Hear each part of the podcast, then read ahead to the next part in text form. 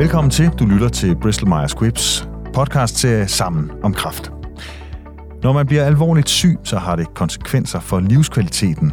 Det er vigtigt at være opmærksom på, også for klinikere, da den rigtige behandling ikke altid kun handler om sygdomsbekæmpelse, men også om livskvalitet. Det er klinikere selvfølgelig opmærksomme på, men er vi i mål. Faktisk så er der i dag både eksperter og patienter, som mener, at der kan gøres mere. Det forsøger vi at blive klogere på i det her afsnit, og det henvender sig altså primært til sundhedspersonale. Hvis du er patient eller pårørende og lytter med her, så er du selvfølgelig velkommen, men jeg vil også lige nævne, at vi har lavet andre myelomatose-podcasts, der netop henvender sig specifikt til patienter og pårørende. Dem kan du finde ved at skrive sammen om kraft, der hvor du normalt hører podcasts. Mit navn er Joachim Vorting, jeg er journalist og vært her på podcastserien Sammen om Kraft. Og så vil jeg byde velkommen til min gæst i dag, nemlig dig, Louise Redder. Tak for det. Du er læge på hematologisk afdeling på Odense Universitetshospital, men inden vi går i gang med det, vi egentlig skal tale om, så kunne jeg godt lige tænke mig at høre dig sådan lidt mere øh, fortælle, hvad du laver til daglig. Jamen, øh, jeg er i gang med at blive speciallæge i hematologi, og det har jeg så taget en lille pause fra, og fordi jeg er gået i gang med en PhD, som omhandler livskvalitet og prognosen inden for myelomatose. Kan du fortælle lidt mere om det? Ja, altså øhm, jeg drifter et studie, det danske livskvalitetsstudie, som øh, blev startet tilbage i 2016 af Lene Kongsgaard Nielsen. Det er et studie, hvor alle hematologiske afdelinger i Danmark de indsamler data til, og vi er netop blevet færdige med at inkludere de nydiagnostiserede. Så nu mangler vi små 150 relapspatienter, så er vi i mål med det studie. Og hvad er det, der gør det studie der helt unikt? Vi har øh, inkluderet øh, patienterne bredt, øh, uanset om de er egnet til at være med i klinisk studie eller ej, så har de mulighed for at være med her, i det her studie. Det vil sige, at vi har brede inklusionskriterier. Næsten alle kan være med. Man skal bare kunne forstå dansk øh, og svare på spørgeskemaerne. Øh, derudover så er det unikt, fordi at vi har en utrolig høj svarprocent. De danske myelomatose-patienter vil rigtig gerne være med i studiet. De er rigtig gode til at svare på spørgsmålene og synes, det er vigtigt. Det er et af de studier, som har den allerbedste svarprocent. Og hvad, hvad er den? Jamen, den ligger op omkring 95 procent, og det er helt unikt for, for livskvalitetsforskning. Jamen, det lyder som om, du er den helt rigtige til at gøre os klogere i dag her. Lad os lige begynde med at definere, hvad er livskvalitet? Jamen, øh, for mig, der er livskvalitet det at være i proces og være på vej et sted hen. Gode løbeture, rødvin, strik. Hvad, hvad er livskvalitet for dig? Øhm, jamen altså, det er i hvert fald ikke det der med løbeturene. Jeg, jeg gør det, men det er kun sådan en nød, men altså, jeg kan da godt lide et, øh, et glas rødvin også. Øhm. Ja, så, så man kan sige, livskvalitet er individuelt. Det skal man huske på, når man sidder over for patienterne, men også når man skal undersøge det. Livskvalitet, det er noget, som kan måles standardiseret, men som altid vil være forskelligt fra individ til individ. Man kan godt snakke om, at myelomatose-patienter oplever nogle fælles ting, som har øh, indflydelse på deres livskvalitet. Okay, og hvad, hvad er det? Vi kender jo til øh, de bivirkninger, der kan komme, når man giver en behandling for myelomatose, og vi kender de symptomer, man kan få af sygdommen, og det påvirker jo øh, den enkelte. Mm. Øhm, og påvirkningen er selvfølgelig individuel. Det er vigtigt at have fokus på, når man skal vælge en behandling, øh, hvad der er vigtigt for den enkelte. Det kan være, at man har en patient, som godt kan lide at spille violin, og hvis man så giver en behandling, som øh, ødelægger følesansen i fingrene, så kan det være, at man gør meget stor skade på det enkelte menneske, eller på den patients øh, livskvalitet. Så derfor så øh, skal man ligesom have helikopterperspektivet på, mm. og vide, hvad det er øh, af mulige øh, bivirkninger og mulige ting, der kan indflyde på, bi, øh, på livskvaliteten, når man sidder over for den enkelte. Forud for den her podcast, der har jeg lavet et interview med Dansk Myelomatoseforenings formand, Søren Dybdal, og han siger sådan her om dialogen med lægerne inden behandling. Jeg synes som formand for en patientforening, at det er vigtigt, at man har livskvalitet med som en del af samtalen med lægen. Det er meget naturligt, at diagnosen, behandlingen bliver beskrevet, og hvad skal der ske osv., men, men det er altså også vigtigt, at livskvaliteten kommer med ind over. For mange år siden, der døde folk jo bare af sygdommen. Sådan var det. Bum. Den kunne ikke kureres, og derfor døde folk. Nu oplever vi jo, at øh, mange patienter lever både 5 og 10 gode år, og derfor er livskvalitet en, en vigtig faktor. Hvad siger du til det, Louise? Øh, jeg er meget enig med Søren i hans betragtning, og jeg tænker, det er den fornemmeste opgave som læge, det er at give en behandling, som hjælper øh, det enkelte menneske bedst muligt. Øh, og inden for myelomatose, der har vi et, den glædelige ting, at, at der kommer rigtig mange nye behandlinger, og, og det kommer der med stort tempo på, eller har gjort det de sidste mange år, at komme mange nye behandlinger på markedet. Og det betyder også, at der kommer nye bivirkninger, og at det bliver anderledes at være myelomatosepatient, eller det er anderledes at være myelomatosepatient i dag, end det bare var for fem år siden. Mm. Og det gør også, at det er vigtigt at have fokus på, hvad det så gør ved livskvaliteten, og det er vigtigt, at vi undersøger det, så vi kan give vores patienter et informeret øh, grundlag at træffe deres øh, valg ud fra, når de skal beslutte, hvad for en behandling de gerne vil, vil tage imod. Og hvordan måler man så livskvalitet?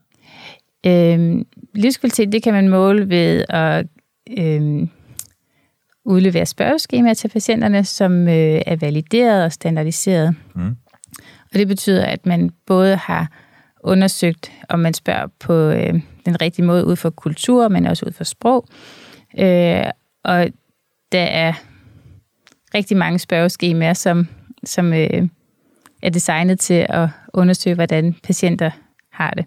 Øh, og der er også lavet spørgeskemaer, som er designet specifikt til at spørge øh, myelomatosepatienter, hvordan de har det.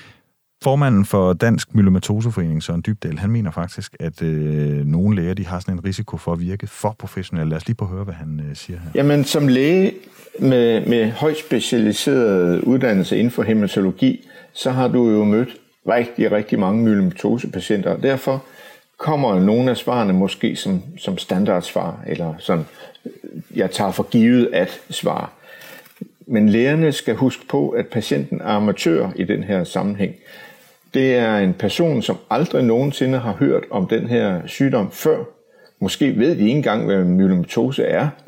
Mange kan jo ikke engang udtale navnet, når de får sygdommen. Det er jo noget andet, hvis man brækker en arm. Du har brækket en arm. Nå, det forstår jeg godt. Øhm, du har fået myelomatose. Det fatter jeg ikke en brik af. Hvad betyder livskvaliteten, og hvad er der senfølger? Det, det er simpelthen så vigtigt, at man, man afsætter tid til det, for lægen har fokus på behandlingen, men øh, patienten har jo fokus på, skal jeg dø, agtigt. Og hvis jeg ikke skal dø, hvad skal jeg så? Louise, hvad skal den yngre læge eller sygeplejersken være opmærksom på i forhold til livskvalitet, når vi taler om øh, behandling? De skal høre, hvad Søren lige har sagt, fordi han øh, rammer øh, sømmet på hovedet her. Han siger, at når man er myelomatosepatient, vil man gerne ses og høres. Man vil gerne have, at det er ens liv, øh, det handler om, at man som individ har nogle behov og ønsker for sin tilværelse, og dem skal man være opmærksom på, når man sidder over for de her patienter. Så man kan bruge livskvalitetsforskning til at have en idé om, hvad man skal spørge ind til, og hvordan man skal spørge ind til det hos de her patienter, men man er nødt til at huske, at det er et nyt menneske, der sidder over for en hver gang, man taler med en ny patient. Men det synes jeg lyder rigtig fornuftigt. Øhm, hvad er din egen holdning til, hvordan man sørger for at være i god kontakt med, med patienterne?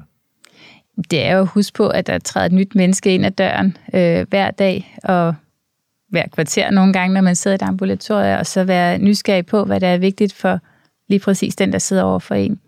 Og være åben øh, over for, hvad, hvad de har ønsker og problemer velvidende, man jo ikke kan løse alt, men mm. man kan have fokus på det, man kan, man kan hjælpe patienterne med. Mm, mm. Jeg ved, der netop er publiceret ny forskning på smertebehandlingsområdet for myelomatosepatienter. Øh, og det her studie det peger på, at nogle patienter kan have mere ondt, end man måske tidligere har antaget. Hvordan tolker du øh, det her resultat? Ja, det er rigtigt. Øh, Rikke Fabo og Line Kongsgaard, de har undersøgt øh, 92 myelomatose patienter, som er i deres øh, rolige forløb, eller i den periode, hvor de ikke får behandling, øh, øh, og finder faktisk, at, øh, at der er rigtig mange af dem, som har, har smerter, der er betydende i deres hverdag, og er invalideret af de her smerter. Så det, jeg tænker, vi skal bruge resultatet til, det er at tænke på, at man øh, har myelomatose resten af det liv, man lever, man lever med myelomatose i mange år, og det er ikke kun, når man er i behandling for sin myelomatose, at man også kan have øh, symptomer og bivirkninger fra tidligere behandlinger, der skal tages øh, hånd om. Så det er vigtigt at huske hos kontrolpatienterne, at de også har problemer, der mm. skal håndteres. Louise, er der forskel på oplevelsen af livskvaliteten for nydiagnostiserede og relapspatienter?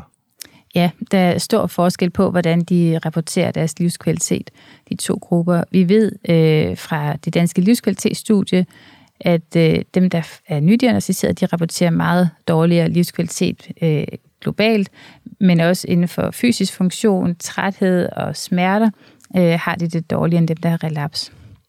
Og det betyder, at man ligesom skal vende sig til at have en sygdom, og der er nogle øh, udfordringer i starten af et sygdomsforløb, som man skal være opmærksom på. Øh, men at man heldigvis øh, får det bedre igen. Vi har jo talt med øh, din kollega, overlæge Thomas Lund, som også er fra Odense Universitetshospital, som blandt andet forklarede om mange nye behandlinger inden for de seneste år. Hvad betyder det for livskvalitet? Det betyder, at vi har en hel masse spørgsmål, vi skal have besvaret i forhold til livskvalitet.